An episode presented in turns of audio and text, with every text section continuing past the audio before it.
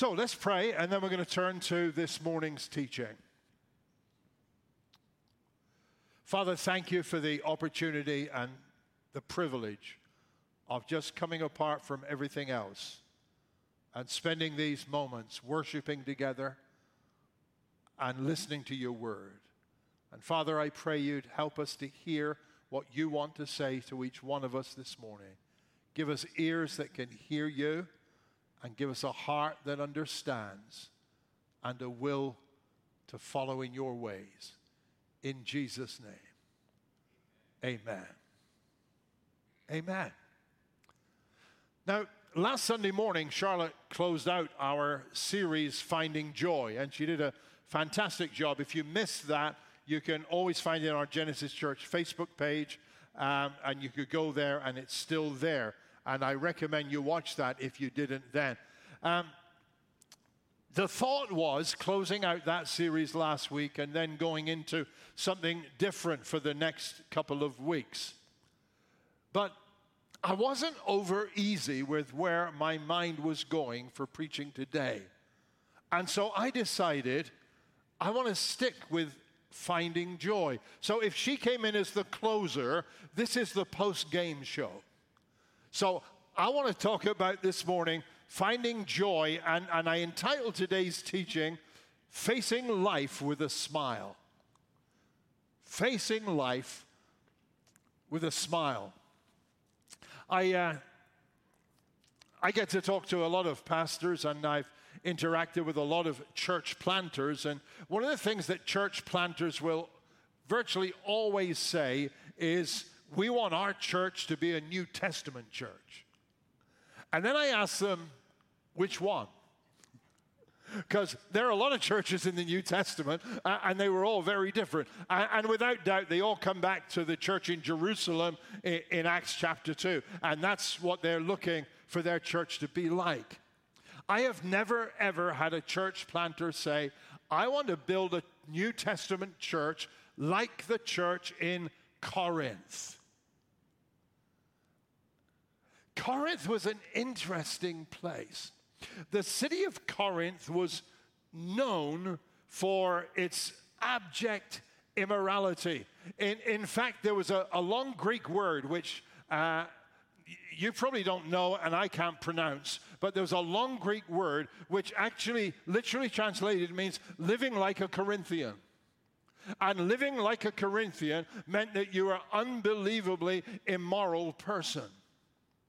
In fact, a couple of, year, a couple of hundred years ago in the UK, I, I remember it well, uh, the word a Corinthian was used.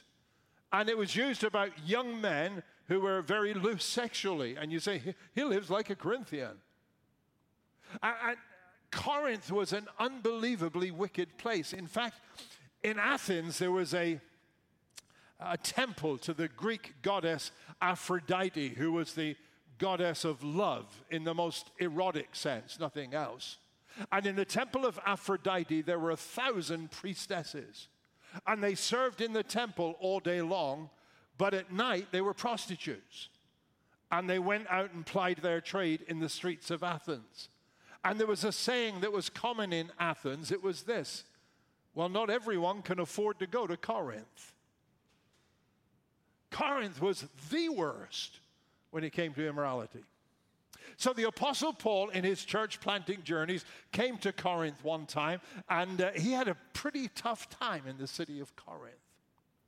But he established a church there. He moved on in his journeys. He left that with local leadership. And a number of years later, he writes two letters to the Corinthian churches. And from his first letter to the Corinthians, we find out that the church at this time had been facing some incredible problems. There was a lot of division within the church, people taking sides.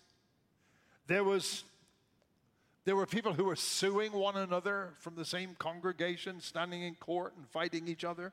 There was immorality that was rife within the church. There was incest within the church. It's all here in First Corinthians. There were people who were going to church and getting drunk in church. And he said, uh, This is not good, people. And they had services that very often were just kind of out of control and crazy. And, in 1 Corinthians, he addresses all of these particular issues. But you know, one of his opening comments to these believers is this 1 Corinthians 1 and verse 4. He says, Every time I think of you, and I think of you often, I thank God for your lives of free and open access to God given by Jesus. Every time I think of you, I thank God for you. I thank God for your lives every time I think of you.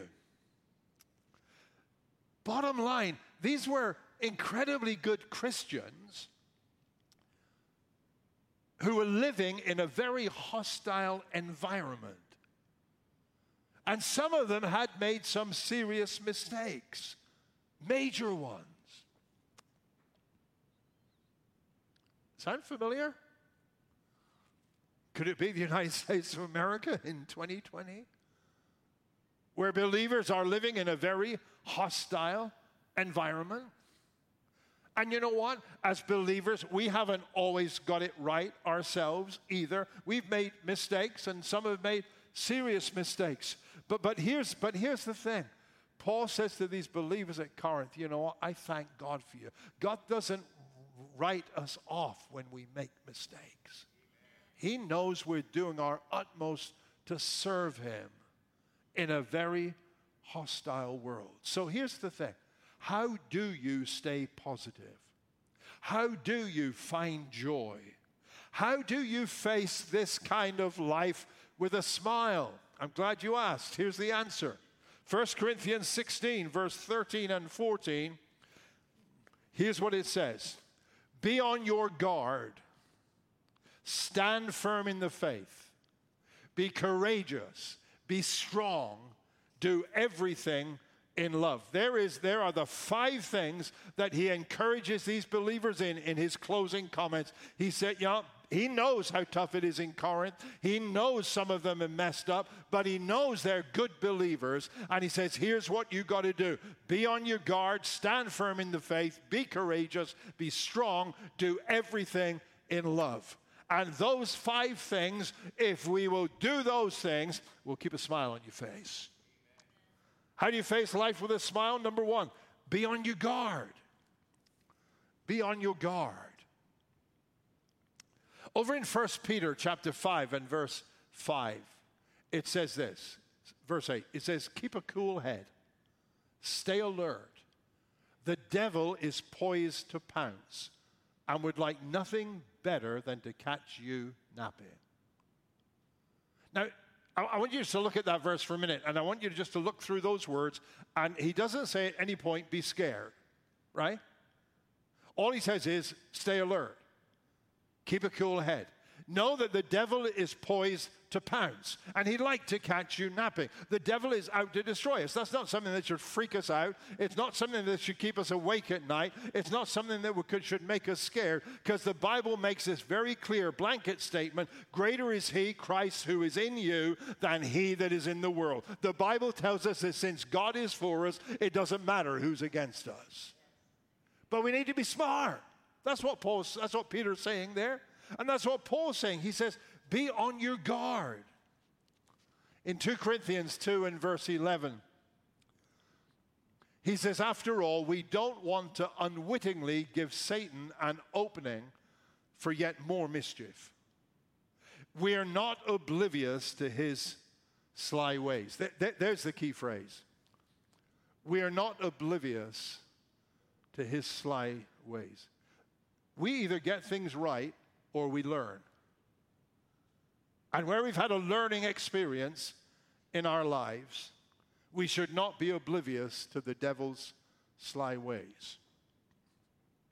A number of years ago, we were, um, Jill and I went out one day, and uh,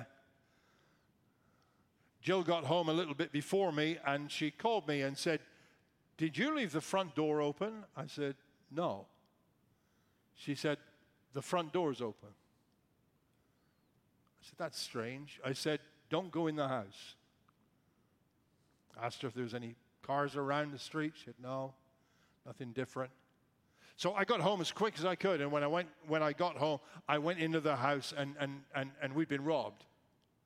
So someone had come, they'd kicked open the front door, and they'd gone right in through the front door in broad daylight, and they went upstairs. Uh, apparently, thieves always know the master bedroom's at the back. They got all of Jill's jewelry out of her jewelry box, and they took that. And uh, that was really, you know, that was really traumatic because there was some significant stuff there for her, passed on through family. And uh, what was traumatic for me was they took the TV and the VCR. no, no, you don't get it. You don't get it. This was two days before. This was two days before Thanksgiving. I could not watch football on Thanksgiving. Can you get to see the severity of this now? So, so they'd kick the door in, and that was it. And, and, and you know, the, the, the first thing we did, we just had to, we just had, we'd bought the house the way it was. We moved in. We didn't kind of fully know how nasty some people are on Long Island. Um, so immediately that night, um, we, we had a deadbolt fitted as well to the front door. But you know what? Uh, the next day, I was on the, co- on the phone with security company, and we had a, an alarm system installed right throughout the whole house because we got caught once. And now we were going to be careful. And one of the ways we will be able to face life with a smile is being on our guard, recognizing, you, know what? God is God's the creator, right? God is God is in, incredibly creative. But we need to recognize that the devil is limited in the way he approaches us. He doesn't have really a great repertoire, and the chances are he'll come at us today in the same way that he came at us last time. And we need to be careful. We should not be oblivious. You know where you've stumbled before. You know what's caused you pain in the past. And what the Bible says is be on your guard. What didn't work before will not work now either. Be on your guard. How do you face life with a smile? Well, that's number one. Number two, Paul says to the Corinthians, he says, stand firm in your faith. Stand firm in your faith. You, you know the old saying, if you stand for nothing, you'll fall for anything. And there was probably never a time when, when as followers of Christ, we need to be more aware of the need to stand firm in our faith. When Paul was writing to the Ephesians in the fourth chapter, he, he talked about how Christ had given pastors and teachers to the church uh, to help to build people up. And he said this in verse 14 Then we will no longer be infants, tossed back and forth by the waves, and blown here and there by every wind of teaching, and by the cunning and craftiness of people in their deceitful scheming. God wants us to be so aware of what He says that we're not thrown around all over the place by what everybody else says. In 2 Timothy 4 and verse 3, it says, You're going to find that there will be times when people will have no stomach for solid teaching, but will fill up on spiritual junk food, catchy opinions that tickle their fancy.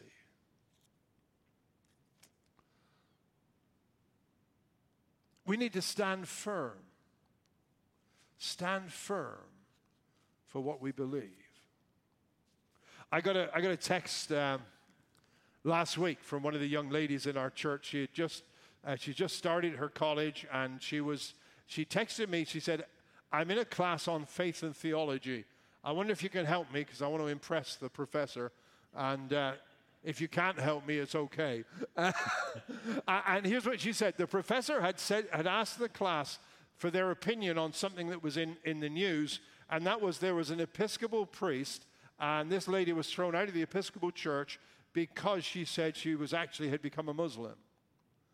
And the professor said, What do you think about that? Throwing somebody out just because they don't believe the same. So this young lady tossed the question over to me, and I said, well, here's the thing Islam and Christianity are mutually exclusive. Islam says that Christianity is false, and anybody who's not a Muslim is an infidel.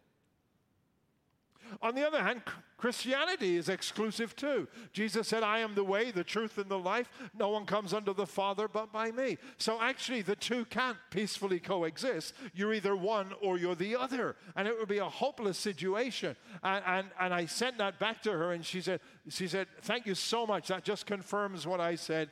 Uh, the professor's comment was, when we, most of the class had said that, She said, the professor said, Well, you're just going by what you believe. That's a professor, folks, in our schools. Of course, you go by what you believe. What the heck else are you going to go by? What the weather forecast is and how good you feel today? There's got to be some foundation of our faith that we stick to, that we adhere to, and we say, This is the bottom line. Be on your guard, stand firm, because when you compromise what you believe, you become uneasy and unhappy with yourself. And you can stand for what you believe without being obnoxious, without being spiteful. But the fact is this if we don't stand for what we believe, then actually our faith becomes more and more diluted until it's no good to us either. Stand firm. Then the third thing he says is be courageous. Courageous people are happy people. What does courageous look like? Now, some of you heard me tell this story a hundred times, but just look interested. Uh, so, so here's, here's me seven years ago, 2013. I'm, uh, Jill and I are in Scotland, and I'm out for a walk one morning. I see an old friend from when we used to live there, and uh, I was uh, I was doing some running, and uh, I don't mean sprinting; it's more of an old man's jog. But anyway, uh, I did that regularly, and I saw this guy and said, "Are there any races this weekend?" And he said, Yeah, there's the BRG, they call it Coastal Challenge. Starts in one town, goes through another, ends up in a small village 17 and a half miles away. And I said, oh, That's a bit much. He said, No, no, they, you, they, they set you off in three groups. The runners go first. Sorry, the walkers go first. Then the runners go an hour or so later. And then the cyclists go an hour or so after that. So he said, You could walk it. And I thought, It's easy for you to say that. I knew that route. I'd driven that road probably hundreds and hundreds of times. It was, it, it, was the most winding and hilly road. In fact, according to my Fitbit, it was the equivalent of that 70 and a half miles of going up 182 flights of stairs. So, so you go up like 10 flights of stairs every mile as well. But I signed up for it because I'm a lunatic. And I went in Friday early evening and I got my race number and my shirt. And I went to bed early and I couldn't sleep because I suddenly thought, what the heck have I done? I can't do that. And, and you know what? I know a lot of these people. They still live in the same area, nothing moves up there. And it's going to be embarrassing to have to pull out. And I got to sleep, and then I woke up in the middle of the night, and I could hear the rain on the skylight in the bedroom, and I thought, okay, that's good. I can say bad weather. Yeah, yeah, you know, I'm not going to do it today. It's raining. No, no, that's a bit crazy. But I did go, and it was raining. And it was darn hard work. And the biggest of the hills, which was long and steep, I had to stop three times going up that hill to take a few minutes just to get my breath got to the top and I kept going. I don't know, three, four miles more, whatever there was. And it was a case of I'm telling myself, Roger, one foot in front of the other, one foot in front of the other. I was like struggling with it. And then there came the final descent into the little village in the bottom of some cliffs where it was ending. And I started to jog down that little bit. And I turned the corner and came right by the harbor where there was the finish line. You know what I did when I crossed the finish line? I cried. I can't believe I did that. Because all the years that I'd lived in that corner of Scotland, I would never, ever have been in shape to have done anything remotely like that. Fear would have kept me out of it. But courageous people end up facing life with a smile I want to tell you the rest of that weekend, I could hardly walk. but I had the biggest smile on my face that you have ever, ever seen. L- let me just remind you this. Back in the book of Genesis, when God made heaven and earth, right, in Genesis 1 and verse 3, here's what it says God spoke light, and light appeared. That was it. Light. Verse 11 God spoke earth, green up, grow all varieties of seed bearing plants, every sort of fruit bearing tree.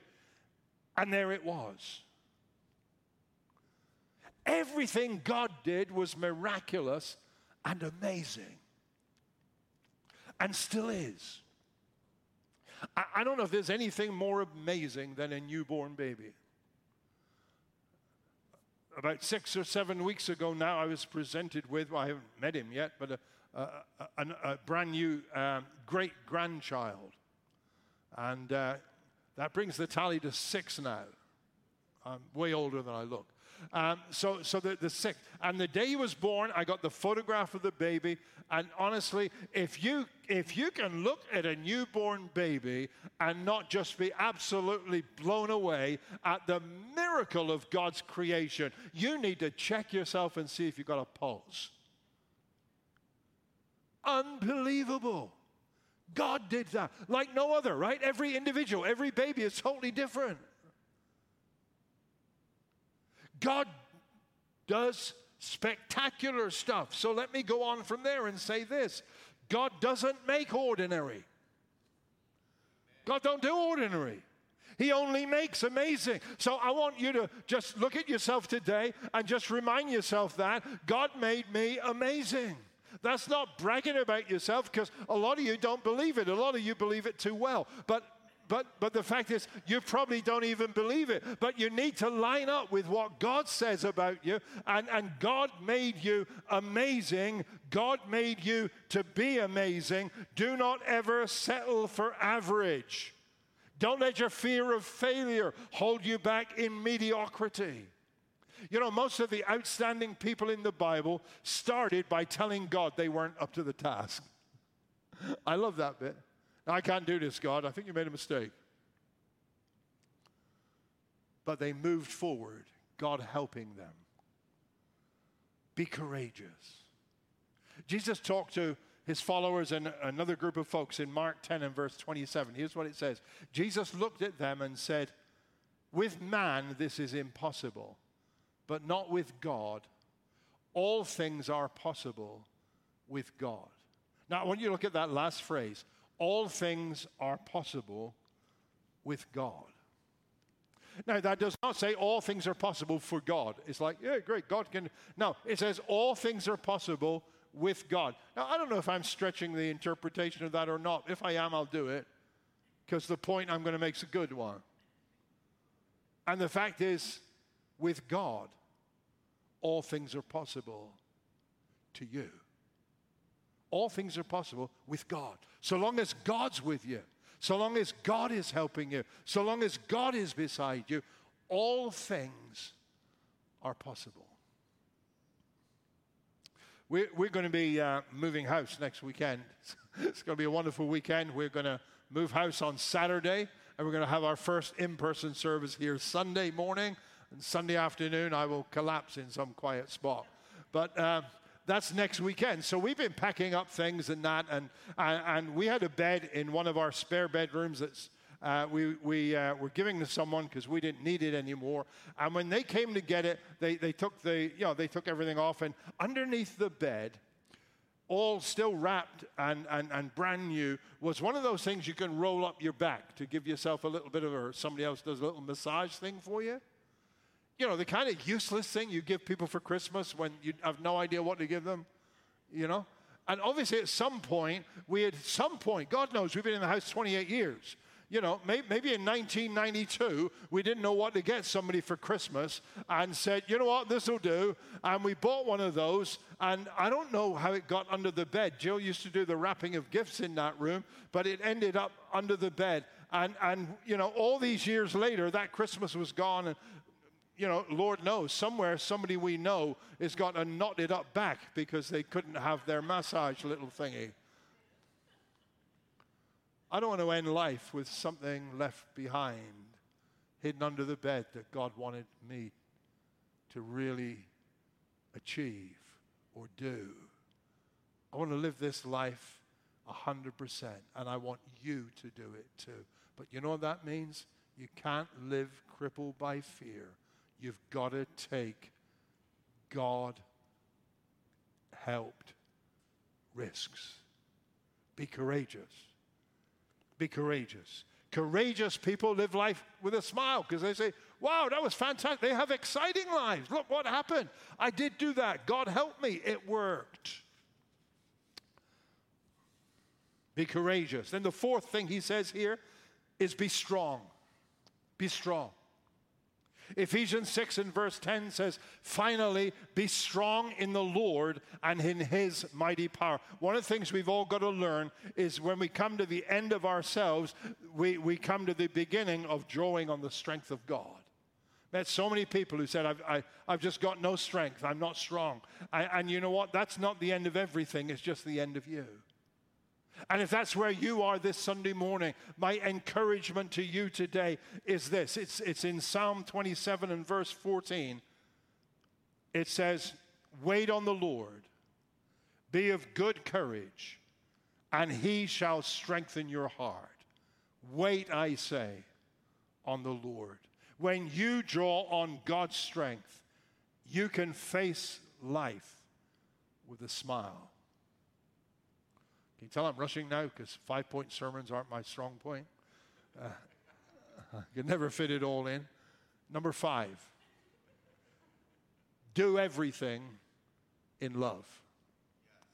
Do everything in love. You, you know, those first four things almost sound like military commands be on your guard, stand firm in the faith, be courageous, be strong. And then we get do everything in love. If ever there was a time for the church to shine its brightest, it's now. It's now. We live in a hostile, confused, fearful, angry world, divided world. My encouragement to every one of you today is this do everything in love. 1 John 3 and verse 11 says this This is the message you heard from the beginning. Hey, God's message hasn't changed. John's saying we heard this right from the start. John was right there with Jesus right at the beginning of his ministry. He said this is this was the message from the beginning. We don't have another one. There's not a new one. We don't need one. Here's the message. We should love one another. We should love one another. People who love other people face life with a smile. In 1 John 3, then in verse 14, three verses later, he says this. He says, We know that we have passed from death to life because we love each other. Anyone who does not love remains in death. The real sign of a believer is that that is a loving person. Loving person.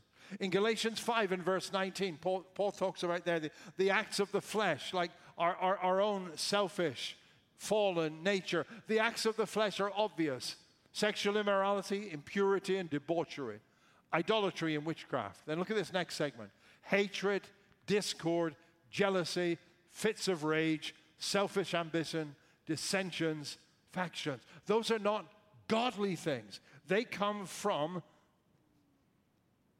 the old fallen nature.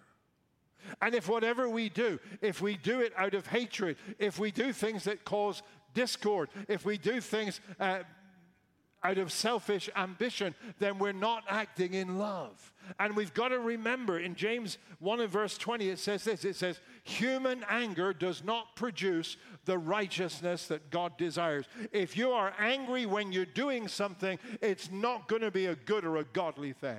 And you might think you're standing up for your beliefs and you're standing up for your principles and you're defending God like He needs you to defend Him with great respect.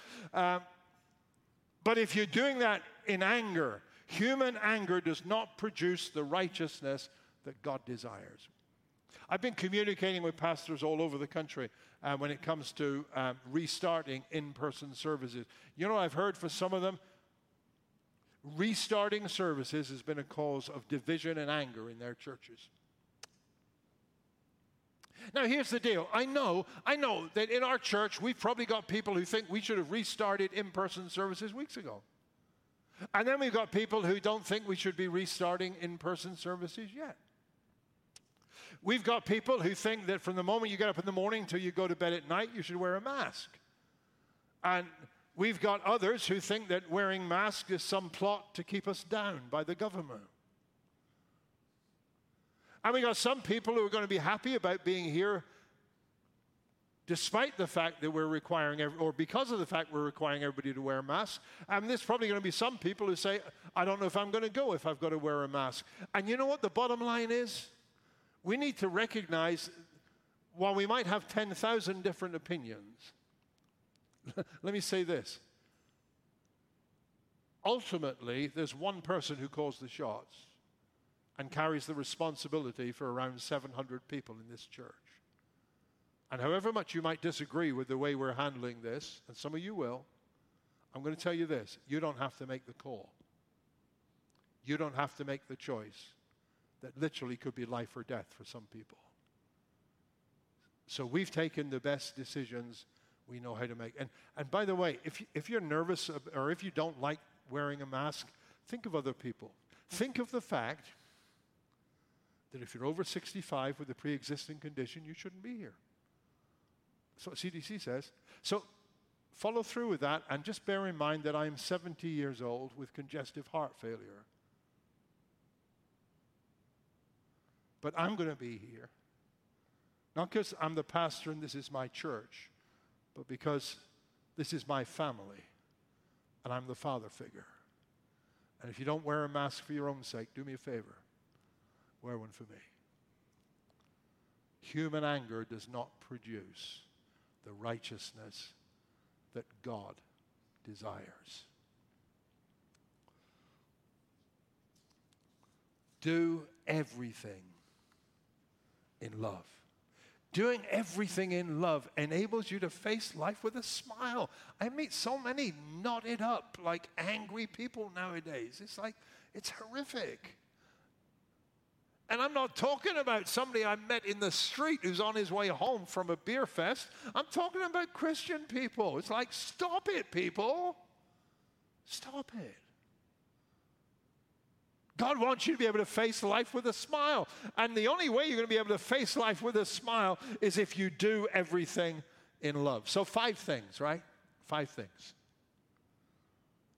Be on your guard, stand firm in the faith be courageous, be strong, and do everything in love. That's a tall order, but that, folks, will help you to face life in this wicked world with a smile. I want to pray for you as I close. Let's pray.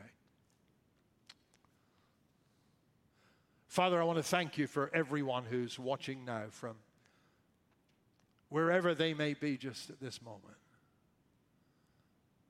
And God, I pray that you will help us, that we really will be beacons of hope, just shedders of light in the darkness of this present world.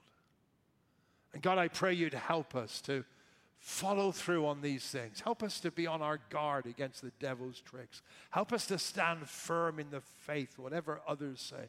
Help us to be courageous and reach our potential. Help us to be strong, drawing from you. And God, covering all of this, please help us today and each day to do everything in love. In Jesus' name, amen. Amen.